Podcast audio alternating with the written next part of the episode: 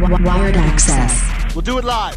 Wired access. Do it live. Wired access. We'll do it live. Wired access. Welcome to a Wired Access podcast, a Hurrdat production.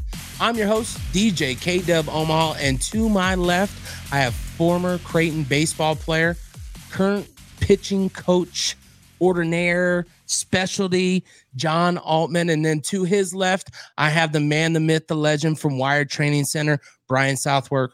Welcome, fellas. Man, is baseball exciting in Omaha, especially now that College World Series is done, high school's done. You've dibbled, you dabbled in some high school stuff. We're going to get back to where I know that your journey to where you are today to be a coach over player sometimes is a mind over matter. Everybody wants to play until they can't play no more. And that decision of when that happens, who knows? How far do you remember back that you played and when you gained the love and trust of a sport like baseball, where it kind of pulls out the worst in everybody, right? It's going to tell you what the worst thing you've done every time you get up there.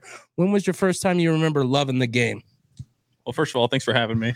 I'm glad we could make this work. But I don't know. I've always really enjoyed playing. I think a lot of it had to do with I had a really good youth coach. His name was Dave Bell, and he was my sixth grade teacher. And his son was also on the team, so that's how he got connected. But he just made it a ton of fun, and he was really good at just working with kids and understanding, you know, what how much instruction they needed in order to be successful, you know, from a young age, and then you know progressing as as we got older. Um, and he, I would say that he really set the foundation. Along with, I mean, I had great teammates. I enjoyed playing with my buddies, um, but kind of that those two that combination of thing of having great teammates and then having a really good youth coach kind of set that foundation. And when you say youth coach, is this rec select when you first remember getting with Coach Bell?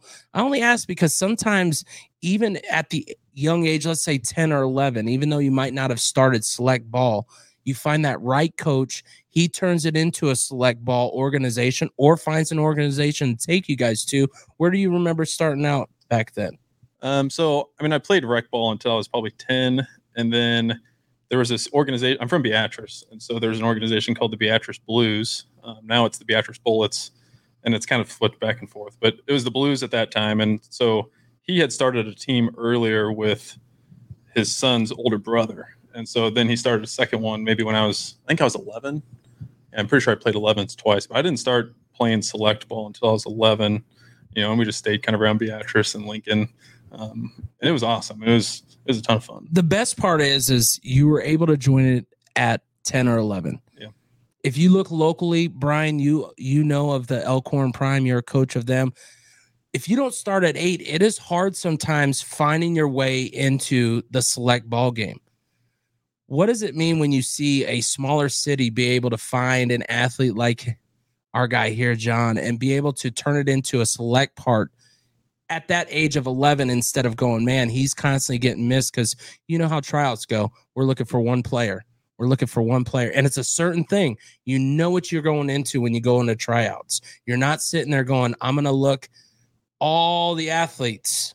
I mean, you try, you know what what is it like when you see small cities be able to get I mean, small town travel ball is different. Um, it's it's interesting because usually it's more of a numbers thing more than anything. I mean, they need all those players to um, the best athletes from the town to kind of compete, and then you know usually then it's like it just varies greatly what type of athletes are in, in that grade level and where they compete. But it's def. I mean, it, it's different. It's more of a community feel, you know, and you're playing for your town compared to like in Omaha is like. I mean, people jump organizations all the time. Yeah. We'll go west, you know, east, like, whatever part of town. I mean, the community travel baseball, it's it's pretty pretty fun to watch. And when you think of back when you started this travel ball, did you play other sports? Were you a multi-sport athlete, or was baseball the one love even at an early age? I, I played everything growing up in Beatrice. I mean, you know, kind of going back to what you said, I think there was maybe 12 kids on the team and 12 kids tried out. I didn't Yeah. know if we really had a tryout. It was just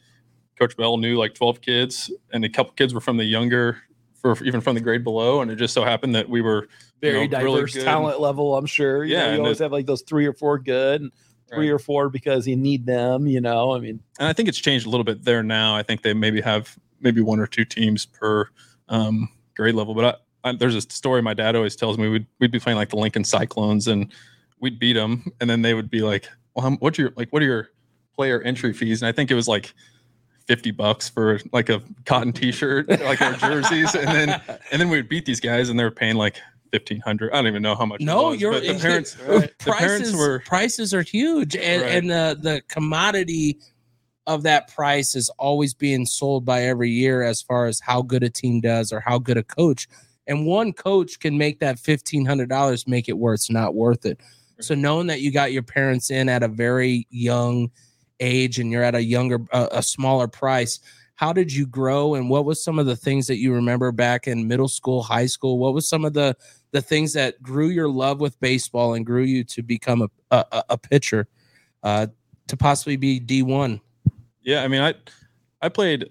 I mean, as a lefty, I was kind of stuck at first base and then the outfield, and then I pitched. And I was always kind of a closer actually when I was younger because I would just come in the seventh and blow it by him, I guess, and then that would be the end. And I'd throw you know three games on the weekend or whatever. Um, and then I enjoyed playing all the other positions too. And then as I got older, I started to kind of get. I kind of started to realize, okay, I think pitching. I'm a lefty. It's kind of in my it's probably in my future. And I was always someone that was really interested in just like finding ways to get better. So like I would scour the internet, um, just looking for programs and things to try. Um, I got lucky that SCC and Beatrice had just started their baseball program. I think when I was maybe a sophomore or junior in high school, and so their head coach, um, his name was Ron Collison, who was my juniors or JV head coach. His dad, he was kind of a pitching guy, and he worked for the Beatrice um, or the Bruins. That was like their college travel ball team, Okay, and so or the college like summer ball team. Yeah, And so I kind of got connected with him through my coach, and he was like, "Hey, my my dad will work with you." And so, in exchange for lessons with him, we I grew up on a farm, and so my dad would let him hunt on our farm, and then I would get pitching instruction with the guy. Love it. And so, and I was just like looking through his stuff, and he had like an old manual from like the Texas Baseball Ranch, and so I found that, and I started just like doing the stuff that was in there, and I was working out with the college guys and just kind of figuring it out on my own, and then next thing you know, I started throwing harder and harder, and I was lifting and doing all this other stuff on my own, and it just kind of worked out. I got so lucky that I found him, and then I found that Texas Baseball Ranch book, which, in hindsight, like a lot of the stuff that people are doing now, like Driveline and tread, it's all based on you know some of that stuff that Ron Wolforth was doing, who's an Omaha guy, by the way. Um, but I got so lucky that I found that, and that ended up working out for me. Well, of course, you know Brian owns tr- Wired Training Center, and and the things that you're talking about is sometimes the experience he can't get. He'll get some where you'll get. I mean, we've had kids from Norris come on our show that come all the way to to Omaha to do it, but most of the time it's these are kids are are close by. You're finding these little things, these little nidbits to get better. But you you said one thing in there that most people have the hardest thing to understand is alone you said there's more times where you're alone because you don't have this big umbrella above you that's giving you all this knowledge. Brian, you heard him talk about trading services. I mean, you know, I know I trade service for my son, but like on a farm and using to hunt, like those are the things that breed you to want to do even more for your olive branch, as they say. Let it go out there further.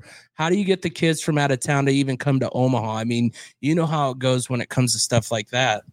it's tough. I mean, I'm thinking of a kid that we have from uh, from Iowa, and he's driving like 45 minutes round trip back and forth. Um, and you know, that's like five days a week. He like makes that trip from from Glenwood is is pretty good ways. You know, um, then you have kids that are like from Bellevue. They're like, ah, it's too far to get out there. It's like, I mean, there's two different breeds of kids. There's kids that are going to do it. It takes what it takes, and there's kids like, man, that's tough. I'd rather probably play video games or hang out with my girlfriend. You know, it's it just too you got to want it, and it's never it never surprises me when a kid that is making that 45 minute drive, they make it. You know, they they accomplish what they want to accomplish, and they always pass up those other guys. You also said a key word though, the want. Where did that come from for you? Where did that start for you? The want to do that stuff. I think growing up on a farm had a pretty big impact on me. You know, my dad was always making me work and help him out. And so I think that's kind of where my work ethic, you know, started. Just watching him work and how hard he worked to make things work. just he's running a business essentially.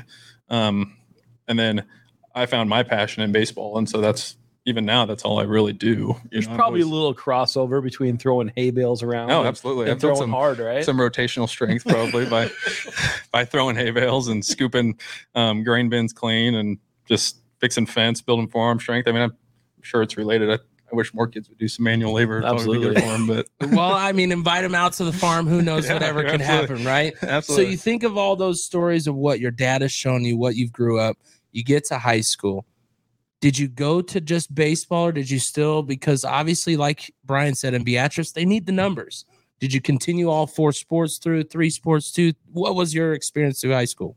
So growing up, I played football, basketball, baseball. Um, and if you're familiar with Beatrice at all, it's a pretty big basketball town. Jim Weeks was the head coach yes, um, when I was there, and his son was my age. So I got to know Coach Weeks really well, and I, I loved basketball. And it, I was very much when it was football season, I loved football. When it was basketball season, I loved basketball. And when I when it was baseball season, I was all in on it. And then when I got to about high school, probably my freshman year, I, I loved playing all three. I remember telling my dad I really enjoyed playing all three. But then I got to my sophomore year, and I was like, okay, I'm, I'm starting to see some trade off here between where I want to go in baseball and then you know just the time demands of doing all three and there was nothing against coach weeks in basketball i loved him um, part of me wishes that i would have still played but i after my freshman year so my sophomore through senior year, i just played um, football and, baseball so And, and when you stick to just football and baseball, you're in a small city, getting in those memories that you might have missed for basketball. What kept you with football to, to still do that with baseball?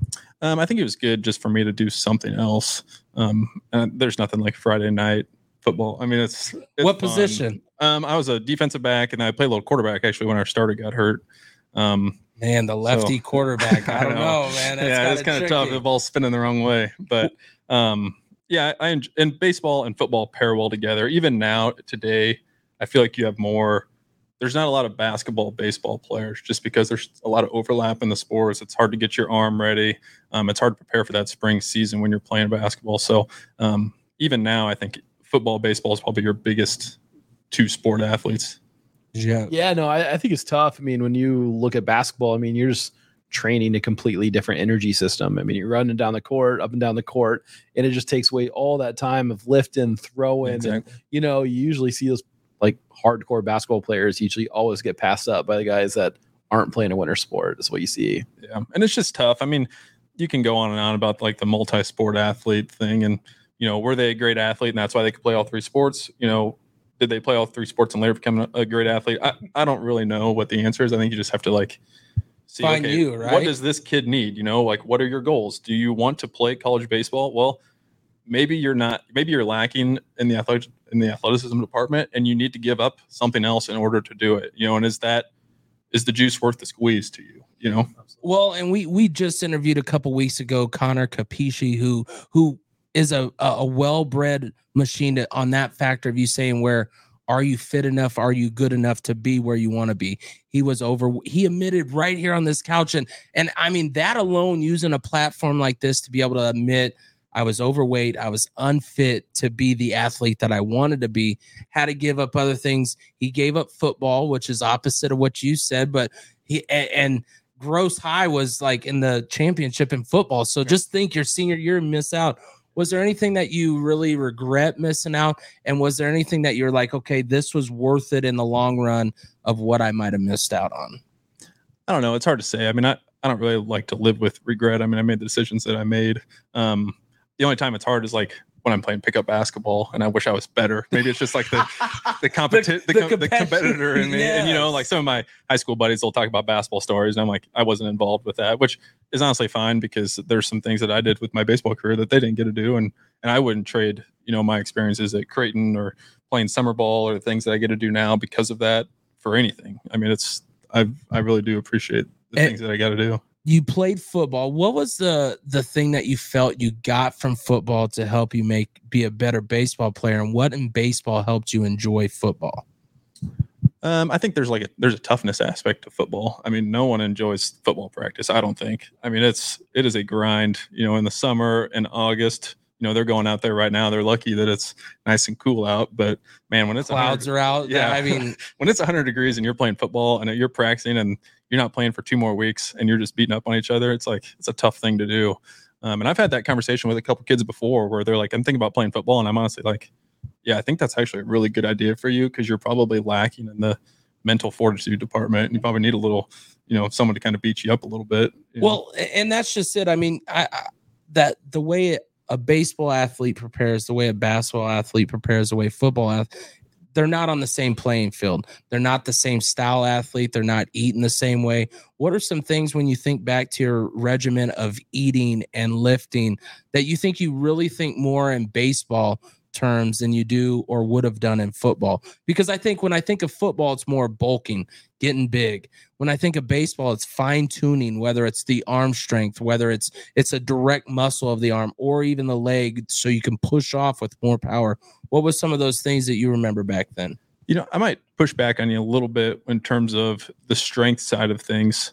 Um, there might be a few exercises like going super heavy on bench, and even that it's kind of hit and miss, or like super heavy overhead press type things for football players that maybe I'd be a little hesitant about, you know, for for our pitchers. But you know, for the most part, I think all those kids need to get in the weight room. I mean, it's going to be it's pretty tough for a high school kid to bulk up so much that he's losing, you know, maybe some mobility in his shoulder or, or in his hips.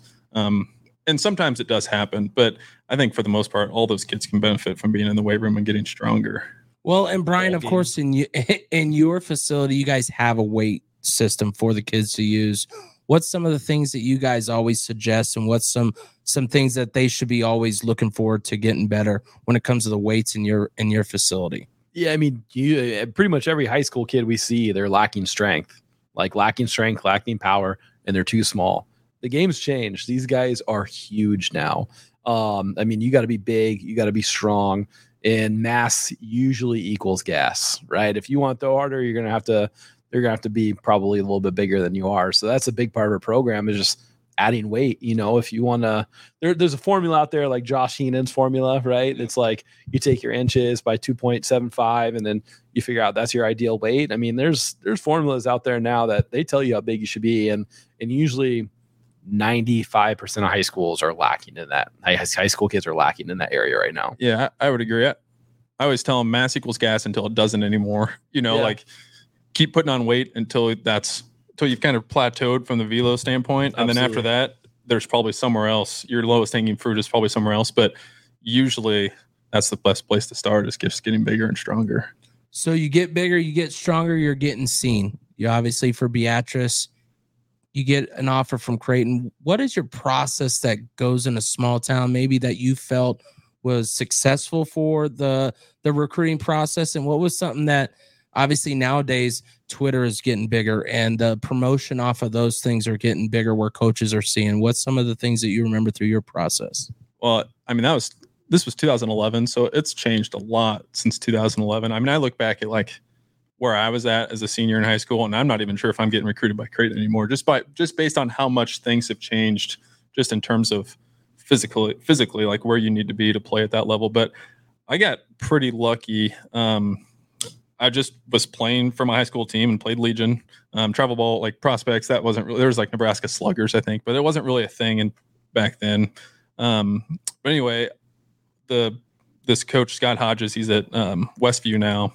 He called me one day out of the blue and said, "Hey, you pitched against us against Ralston and districts," and he's like, "I'm taking this team to Chicago for this big showcase tournament. Do you want to join us?"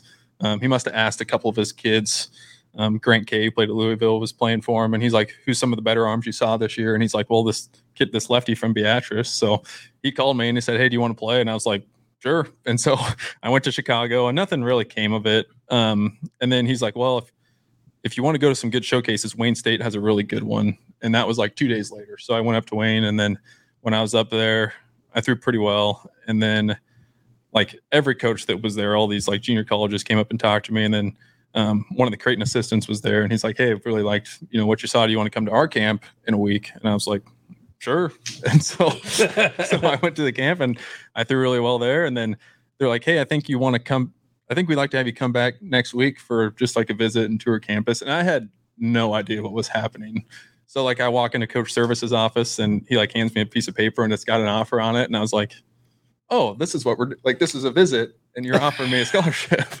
and the I think bad part is if you don't know, like you didn't know don't know. I mean, I'm I'm only guessing. Yeah. My my my grandparents were farmers. They didn't go to college. They had no clue. My parents didn't have a clue of any of this stuff.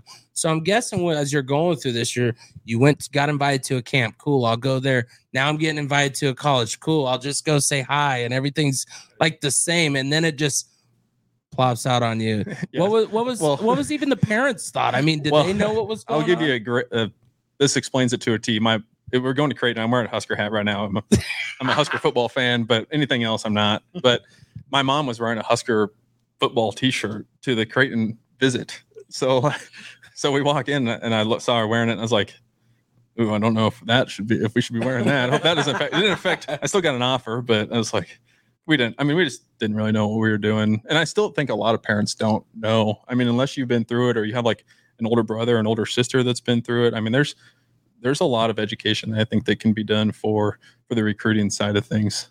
It's changing all the time. Yeah. I mean, gosh, just from like two years ago, it's it's completely diff- different now too with the transfer portal and everything else. I mean, it's constantly evolving. Yeah. I, I think it's one of those where if if you have young kids, you really need to lock in and and find someone that can help you in that aspect because they could get left behind because it is changing. I mean, I feel bad for my kids somewhat, but I don't. But they didn't have social media till they graduate just because of the negative. But they also weren't looking to get sports and get recognized in that aspect. So it's it's like you have to have those tough conversations. You have to have those things. So of course you're coming from a farm. You're thinking, you know, okay, sweet, I'm going to play baseball. What made you think Creighton was a place? What was it besides just the offer? What what made that feel like home? Well, it came down to Creighton and UNO for me, and so to be honest with you, I just wanted to play at the highest level and just see what I had. So I mean, UNO was great. I I appreciate you know the time that they gave me, but I was like, well, my, I remember sitting in the kitchen. My dad asked me like, well, what do you want to do? And I was like, well, I, I want to see what I can do. And Creighton was at that time UNO was still D two. So Yeah, I mean, playing at Boys Town, right? Like, right. so and that was another thing. I mean, it's TD was made just a- built. great, so- great strides recently. Right. So UNO was a lot different back then, and I was like, well, let's let's see what we can do with Creighton. And so uh, and Now, the rest is history. through your high school career, was there any injuries that you had when it came to baseball? I only ask because, or even in college that you might remember. Some of the hardest things that I think sometimes it's for people to realize is you can still be successful in your career and have a hiccup like an injury or something that maybe it's more of a mental reset to go, I have to really worry about this person over the amount of pitches I throw compared to was there anything that you had to grow up with or anything? I mean, being a pitcher, you know, there's always that. But if you do things right, as they say, or if you're you're taught the right process, maybe you just didn't have that experience. Yes. Honestly, I didn't have any injuries until I was done playing. So I got really lucky. I mean, I I found the weight room early. You know, I found that throwing program early, and I think a lot of that helped keep me healthy. Um, and even through college, I never really I had some elbow issues, a little bit, nothing serious, um, nothing really to like have to shut down or anything. But I yeah, I got lucky that I never really had any problems. Um, I didn't. Then when I started playing old man league baseball, when I got done and I stopped taking care of myself, now now I have a torn UCL. I'm pretty sure, but yeah, when I was playing, I I never really had any issues, thankfully. and, and of course, Brian, you've seen pitchers at all stages. You you see him go through the process. He's obviously said he was doing the right things with lifting, doing the right things with being taught. Like, how important is that for you to stay healthy as he was? Is it just a luck of the draw? Is it is it just a matter of a lot of things altogether? Yeah, I mean, I think it's a it, it can vary greatly. I mean, you can have perfect mechanics, be strong, and you know, you just are fatigued one day and something bad could happen, right? Like, I mean, so I, I think there's definitely, you know, doing the right things like training and lifting, getting stronger, all that will help. But you know, at the end of the day, anything can happen to anyone at any time, and it's tough. I mean, Yeah, to add to that, I think it kind of depends. Goes back to that conversation of how bad you want it. Sometimes when you have those kids that really want it, you almost have to like pull them back and dial it back a little bit. For like, I had a kid a couple weeks ago, and he's like, "Man, my velo's down. I've been struggling with command, all these things." And I was like, "Well, you know, what what's your week look like?" And he's like, "Well, I have two appearances on the weekend. I come back and he was traveling all across the country. So that already is probably going to set you back a little bit because you're sleeping in hotel rooms and you're probably not eating great. But he comes home for three days, you know, Monday, Tuesday, Wednesday, and he's like, "Well, I try and get off a mound twice, and I long toss three times." I'm like, "Okay, well, maybe let's dial that back a little bit, you know." And so he goes, he basically takes out two days of long toss, and now he's long tossing one day, one little tune up off the mound, and then he's into his weekend, and his velo jumps from like 80 to 82 back to 86 to 88. And it's like, well, there's your problem. you know? Simple, simple adjustments, simple stuff like that. You go through your college career. What was the favorite thing that you enjoyed through it, and what was something that you felt you didn't get enough of? Um, I think the one thing that I really enjoyed was just the relationships you build with your teammates. I mean, you're getting up at 5:30 in the morning and you're working out, and then you got classes all day, and then you're practicing for three hours, and then you know when you're a freshman, you got to go to study hall, and then other than that, I mean, you're hanging out with your buddies all the time, and it's it's a lot of fun. I mean, it's a lot of work too, and I think sometimes that's undervalued for kids, or maybe kids don't realize that going in. Like they have this, Ooh, I'm going to play college baseball. I'm going to do. It. I want to do it at this level, and then you know if they're that kid that isn't really sold on baseball or maybe it's someone else's goals like maybe their parents want it more than more than they do and then they get to college baseball and they're like holy cow this is now like a job almost you know and and sometimes i went through those moments where it was like ooh this is a grind. Um but looking back i mean i wouldn't trade it for anything. I think it helped me out a lot. He said some things we've done a lot of interviews brian. He said some things of the know that it could be a grind the know that you have to put in a little more the what what- what's a day in the life of of a baseball player at a college level? What especially a pitcher because you're also probably having to watch tape on some of the batters and what they do. Uh, this isn't like high school where they're like all right let's go throw a few. You're you're having to dig deep. What was one day like that that might put in perspective of of you already said the 5 30 a.m go through the rest of the day of what that's like as a college i mean, I mean college student athlete. Let's say that loud and proud because Well, so my last year, my fifth year, I was student teaching. And so I had to student teach, I had to work eight hours. And so lifting was always from 6:30 to 7:15, but I had to be at school by seven. So I would actually get there at 5:30 and then warm up on my own. And then the weight the strength coach would show up and then I- that way I could start my lift as soon as he got there.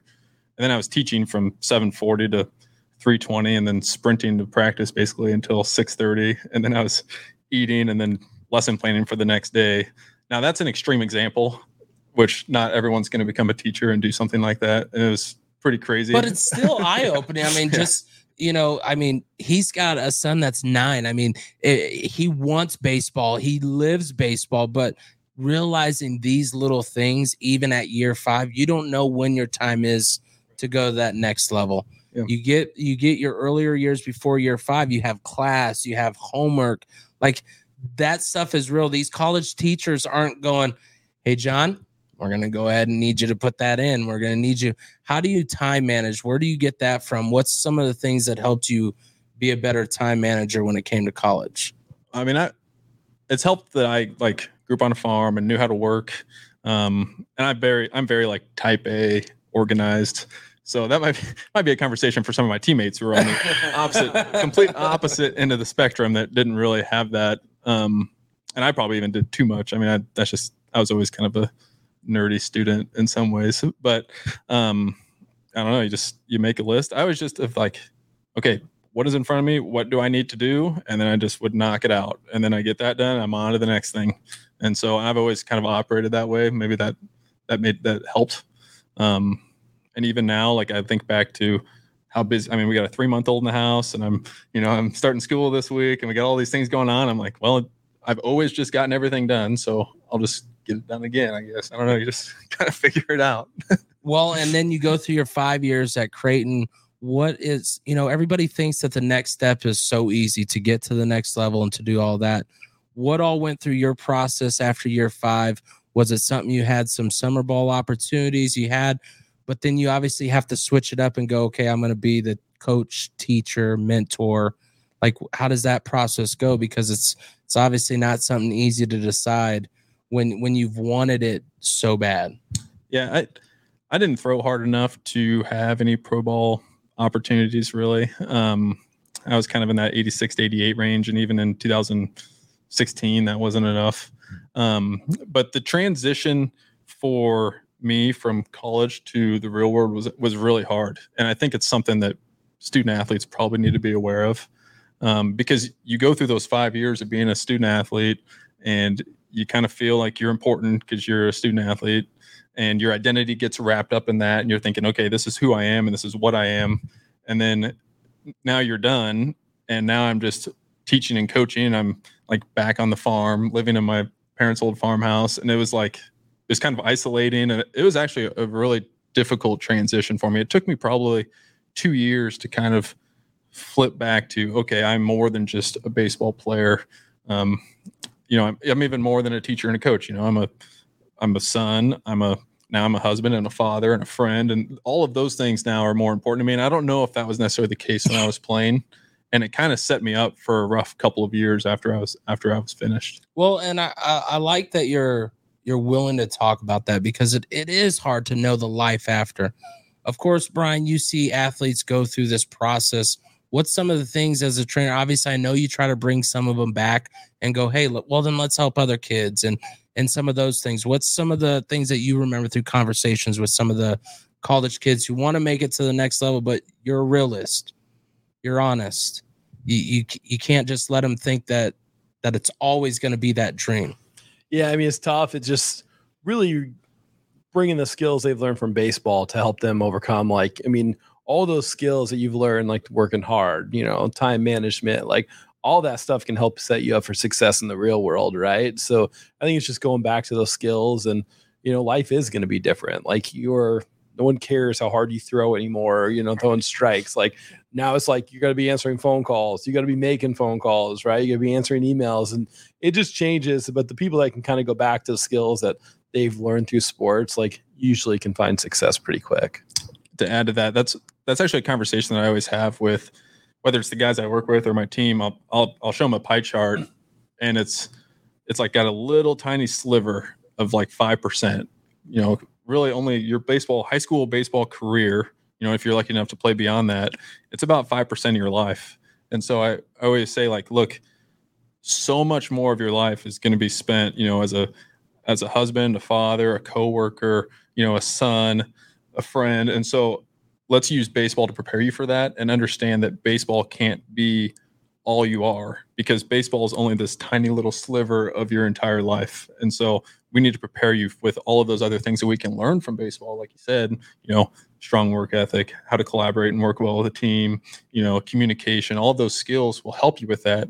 But if as soon as you get as soon as your identity becomes that tiny little sliver, you're going to be in big trouble when it's taken away from you. Well, uh, let's talk about that part. When you realize that this is your decision after the fifth year, how far, how many months did you go through? Kind of a lot of beating yourself up, or even thinking, "Am I the one?" What was some of that time time lapse for you? Everybody, it's going to be different, but um, by what I'm feeling from you, you remember these like almost like ticks on your on your line, right? this is when this happened. This is when this happened. Yeah. So I, when I got done playing, I went back. I got a teaching job at Norris High School because it's down by Beatrice, and I I knew the head coach, and so um, and they had a math opening. So I started going there, and I was living at home, and I just I don't know. I at some point I wanted to move back to the farm, but as a 23 year old coming off of playing college baseball, I was not ready for that, and so um, I was there for one year, and then I came back up here just because I wanted to be kind of around some of my former teammates, and I still felt kind of a connection to that. And so I got lucky because one of my teammates, Mark Lukowski, went to Papillion South, and so he said, "Hey, the coaches are awesome. They got a great culture."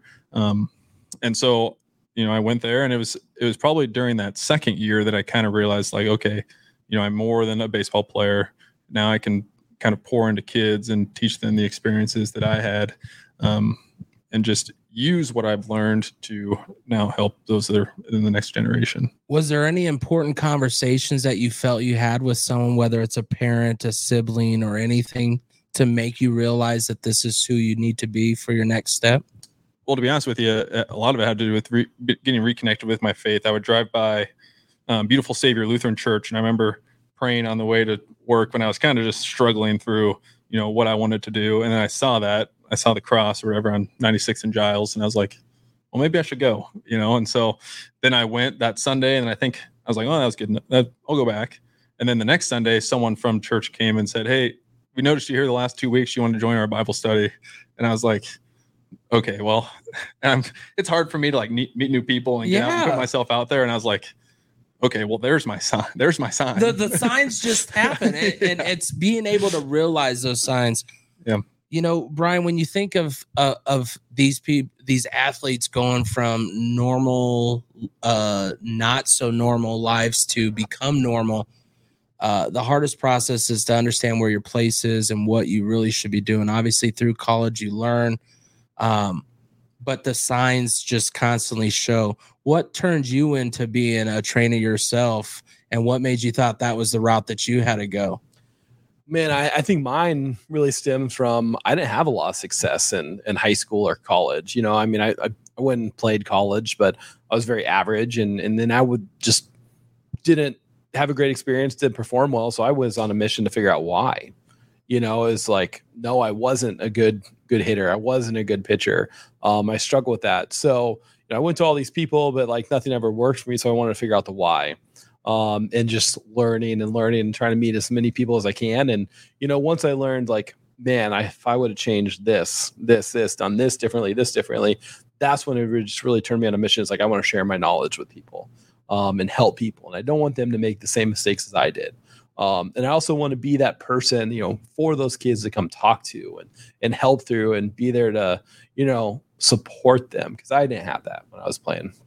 So that's really kind of what led me down that path, a little bit different than him. But that's Um, what I like about it because his path goes right back to the coaching, to the teaching, but it stemmed from something. It's it, you know there was something that told him this is what you had to do. What took you into teaching pitching a little more deeper, and obviously having these mentorships to these young athletes. I mean, I I'm a lot like you, where I, I mean, I played at a high level, but I wasn't great at that level. I was pretty average, um, and I've always just have been very curious mind of trying to figure out, you know, what what can I do to make myself better, and then now it's what can I do to make other players better. I mean, it's just like a problem solving thing for me, where I really like to just figure out, okay, what what will work for this kid. Same thing for myself. I still think that I could get myself up to 90 if I wanted if I wanted to. I just obviously I won't now, but um I don't know. I'm just I'm, I'm kind of on this mission to just like, you know, how can I make each kid the best that they can be um and just sharing my knowledge kind of like what you said. I mean, it's just like a it's like a just a challenge for me if that makes sense. Well, and I like you. You take a, a, a local job here in, in the Omaha area at Papio South, and their season this year, you're a part of it. Whether where you're at on that link is is where you're at, but you're a part of the success. What's one of the things you felt you were able to help the team with on your teaching, and what's one thing you actually learned probably from the coaching staff to make you a better teacher? Um, I mean, so my role is to help with the pitcher. So I I do a lot of work with the pitchers in the off season. Um, and then once the spring season hits, I'm I'm with the JV, so I don't see what those varsity guys are doing. But i try and spend as much time as I can just preparing their preparing them physically, you know, so they're ready for a for high school spring season, um, and that they have the tools and skills to be successful. And then I also try and help them mentally, just understanding, okay, what am I getting myself into? How do I how do I handle the highs and the lows that are going to come from high school season? Just because you know you start riding that roller coaster and things can can fall off the fall off the tra- uh, the tracks pretty easily. But um, My girlfriend just broke up with ser- me. seriously. I- I- yeah, I Yeah. And and what's some of the things that you feel like you're like? Are you using? Because obviously you're more closer to their age. It's easier for you than it is for me. For me, I have to slowly gain that trust, and then they're like, okay, this dude knows what he's talking about. I coach high school football for eight years, but I had to gain that trust because I don't have that connection.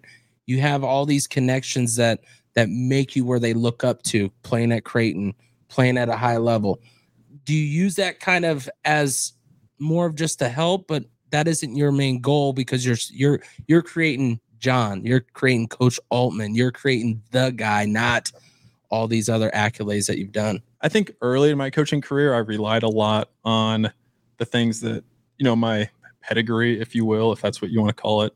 Um, but now I've kind of realized I, I don't really talk about my playing career much unless there's maybe some aspect or some something I experienced that I can say, hey, you know, this happened to me this year, and I kind of see you going through the same thing. But I just think that if kids know that you care about them, and that if you can get them better, it doesn't really matter, you know, what level you played at, because honestly, that's just what they they they want to know someone cares about them. They want and they want to improve. And so if you can do those two things for them, I to me, I don't think it really matters, you know, what you did previously.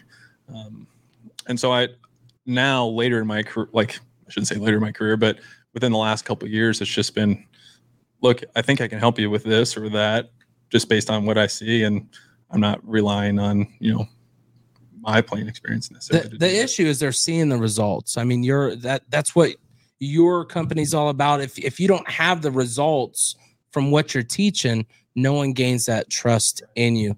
What's some of the things that you feel that you've gained the trust and what's some of the things in your teaching that you felt that they've gained that trust in you Um, I try and keep things just simple for them. I mean, if I can, honestly, one of my favorite things is when I can just give a kid like a quick thing and then they're like, it helps instantly and their face like lights up and they're like, yes, I've been trying to figure that out for this entire, like forever.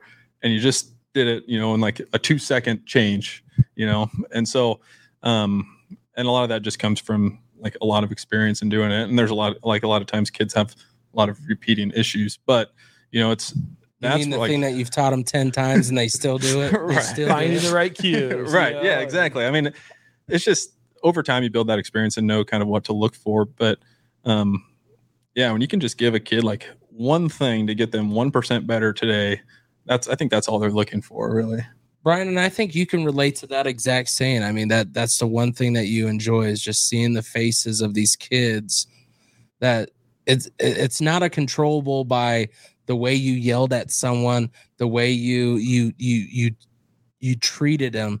It's by teaching them, and then they do one thing different, and they're the, the eyes are just bright and big, bushy tail, and they're looking for that next. It makes them chomp at the bit. right. it's how you get buy-in essentially Yeah.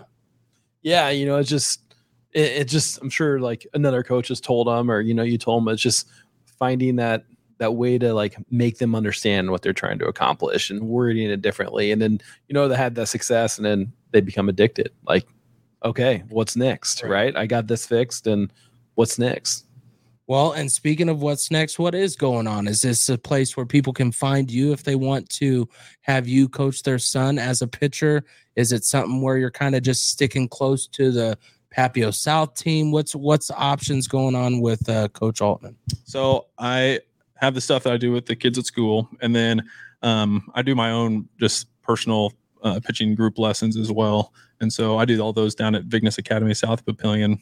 Um, and you can, I mean, I post on, I try and share as much as I can on social media, um, whether that's Twitter or Instagram. I don't really think at fir- when, when I first started, I was like, ooh, I don't want to share all the secrets. But now I'm like, these kids can go to YouTube and learn all of this stuff. I'd rather just say, okay, here's what I know. Here's how maybe I can help you. Here's what my philosophy is. he puts out those threads like he'll give you like the 10 tweet things that give away all the secrets yeah, I, I just don't believe in gatekeeping. I, I think that, you know, the more you can share, the, the better because kids are going to find information. They can go to Google and type in whatever they want about pitching development. And some of it's great and some of it's horrible.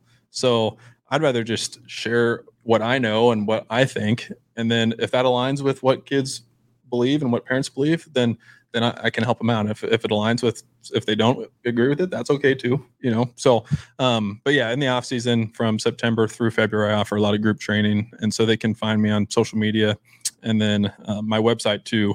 So that's guysinbaseball.com. you you said thing that I really love is sometimes it's hard for someone who can be successful, can be influenced and an influencer can be a coach, can be a mentor to realize that once again, it's about the kids. Not every kid's going to connect to me, but if I shared my time and I shared my knowledge with them and they understood and and maybe they don't come back to me, but they saw my tweet and they see how important it is to me. How is it being a- able to accept that not every kid is a Coach Oltman kid and being able to have those conversations? They're not easy. Right. But if you are true to what you're saying and true to that value, what does that mean to you? I think it just comes down to it's kind of an ego thing, honestly. I mean, I've had kids that have trained with me and then they go and train with you. And you know, it, it doesn't bother me. It's fine. If they if they can go to you and get better, that's okay. I mean, there's there's plenty of I think that I don't really think of it as like competition because there's plenty of kids that could that can go around, right? Some kids will align with what I believe, some kids will align with what other people believe, and that that's okay. It doesn't bother me. and there's just really different communication styles, right? I mean, some people just relate with kids better than others. So I think it's important to for the kids to find a good fit that you know they can relate to, you know, they believe in will help them and buying in. And you know, sometimes that's another instructor, and you know, you did your part and passed them along. So I don't know. I, I hate when people get into like the competition mode. This is my kid. I, I did this. Like, no, man, it took an army of people Absolutely. like it took an army they, they- like you are a very very small percentage in you know that kid's success and that and that's why I like this platform of what what we do here is one if we could provide a little bit more information for a parent for an athlete for um uh, even even just another mentor to understand that you can be in the same business like when people go man are you mad that so and so didn't ask you to mow their lawn i'm like no man there's plenty of people there's plenty of lawns to mow Well, you, you can't you can't mow all the lawns. exactly I can't have all the kids. Like- you can't have all the kids. So, what do you feel so far with your new journey has been your greatest success? And what do you think is something that you feel like you're just going to put a little more time in to make it better for yourself? Whether it is time management, whether it is even just being a father and a and a, and a husband, you know, because I could tell from my experience of coaching high school football, mom was a single mom. My wife was a single mom for three months. It's hard. It's not easy being that all around guy. What what do you feel for yourself? Um, I think the thing that helps me is I'm always just trying to learn. And so I know in five years, I'll look back at the things I'm doing right now and I'll be like, what in the world was I thinking? You know, and I look back to things that I was doing even two or three years ago and I'm like, wow, that was that kid that did that kid no serve like no service at all. you know, I should almost go back and apologize to him. But you know, you just do the best that you can with the information that you have at the time. Um, and then you're just always kind of looking for how can I make myself better at at helping kids get better, essentially. Um, and then in terms of things that I need to continue to work on now, it's like now that I have you know my family's growing, it's how do I manage all of those things? You know, how do I manage my time so I'm not missing out on experiences with my kids and my good wife. luck Yeah, it's probably impossible. I mean, Well, see, he's got three three sons, so and, and they're all at different age levels. So baseball, I mean, I mean, I couldn't. I'm good. it's only had- going to get worse I, I can only imagine. I, yeah. like like the the biggest thing is having the understanding with your significant other to go okay we're gonna divide and conquer no matter how hard we want to be at everything live in those moments that you do get to be in is college coaching an option is there anything in the future that you're hoping to get to um, and i only say that because you already brought up what time consuming was already prior when you were in college is that something you could think could ever take effect is that a goal or anything for yourself Not really. I, I mean, I've thought about it. I think when I was when I was younger, I actually reached out to a few schools and just asked about you know graduate programs and things like that. But now that I've kind of established myself, I well, the main thing is I don't want to recruit. I think that's the issue. I just don't want to spend time going to camps and just trying to talk 17 year olds. Right. It's just it's hard. I mean, I I have a couple of former coaches now that are still in like Power Five baseball, and they're just I mean, it's overwhelming. I think almost for them. I think it's I think it's pretty hard, and so uh, that just doesn't really interest me. What's what do you think is your number one thing you are sharing with your senior pitchers to help prepare them for that next level if they have that opportunity? What's the number one thing you really try to in, ingrain in them and and hope they understand before their end of senior year? Um, I think it's just to really enjoy the relationships that you have. I mean, it's like the same thing you tell like the freshman in high school before he starts his high school career. It's it's going to go fast. You're not going to remember like your stats and all of those things, but you will remember No remember matter how much Twitter you put out there, you, you won't remember. right. But you will remember like guys that were good teammates. There's some I mean, I get back together with my Creighton buddies and I'm sure my it drives my wife crazy because we tell the same like 100 stories over and over and she's heard them all. But I mean, some of those those moments are the things I won't trade back. You know, whether you were an all conference player, you know, or if you're a guy that never played. I mean, there's a couple guys that never played and they're like the most beloved teammates, you know, looking back on it that that I had and a lot of my teammates would say the same thing. So I would just say really value value those relationships that you build. Well, I greatly appreciate your time. I greatly appreciate your message.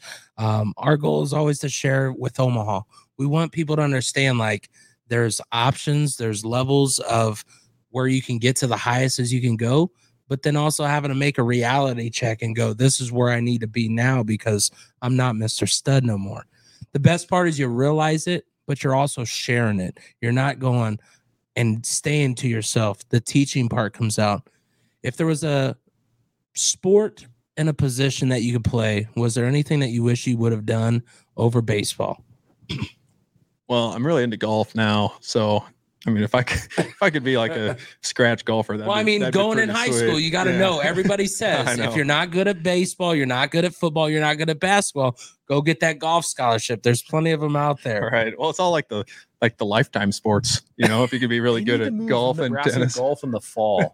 Yeah, but then you're That's dealing with football. I mean, I wouldn't trade my football. ex- I- yeah, you know, in hindsight, you have the rest of your life to play golf. So, Yeah. you know, your window of playing football is very short. And if you're, I mean, I've seen like old man football before, and that is, I don't know why anyone. I would could do say that. I play I played I played Turkey Bowl every year for like 10 years until I was like 36. And then I was like, no more. And I mean, we're tackling out there, no nothing. That we're just dumb. We are dumb. Like we're gonna stay healthy or something. Well, I'll get you out of here on this. Everybody always likes to know when you're growing up, who was the pitcher that you looked up to and what made you choose that was the one position you wanted to do? Besides the lefty, I get it. You're kind of limited. Um, well, when I was a kid, everyone always kind of compared me to Cliff Lee. I don't know if you remember he played Yeah. for the Oh, Phillies, yeah. and um, which whether it was a good analogy, I'm not really sure, but um, I can't necessarily say that I looked up to him. But I was lucky that I had a lot of like good high school pitchers that were ahead of me that you know I kind of looked up to, and they kind of paved the way for you know what I could maybe be someday. So Well, once again, this is a Hurrdat production of Wired Access Podcast. I'm DJ K Omaha, former Creighton baseball player, and also a Beatrice High School graduate right here, coaching at Papio South. John Oltman, Coach Oltman. And then we have, of course, Brian Southworth. We appreciate you guys tuning in. We'll see you next time.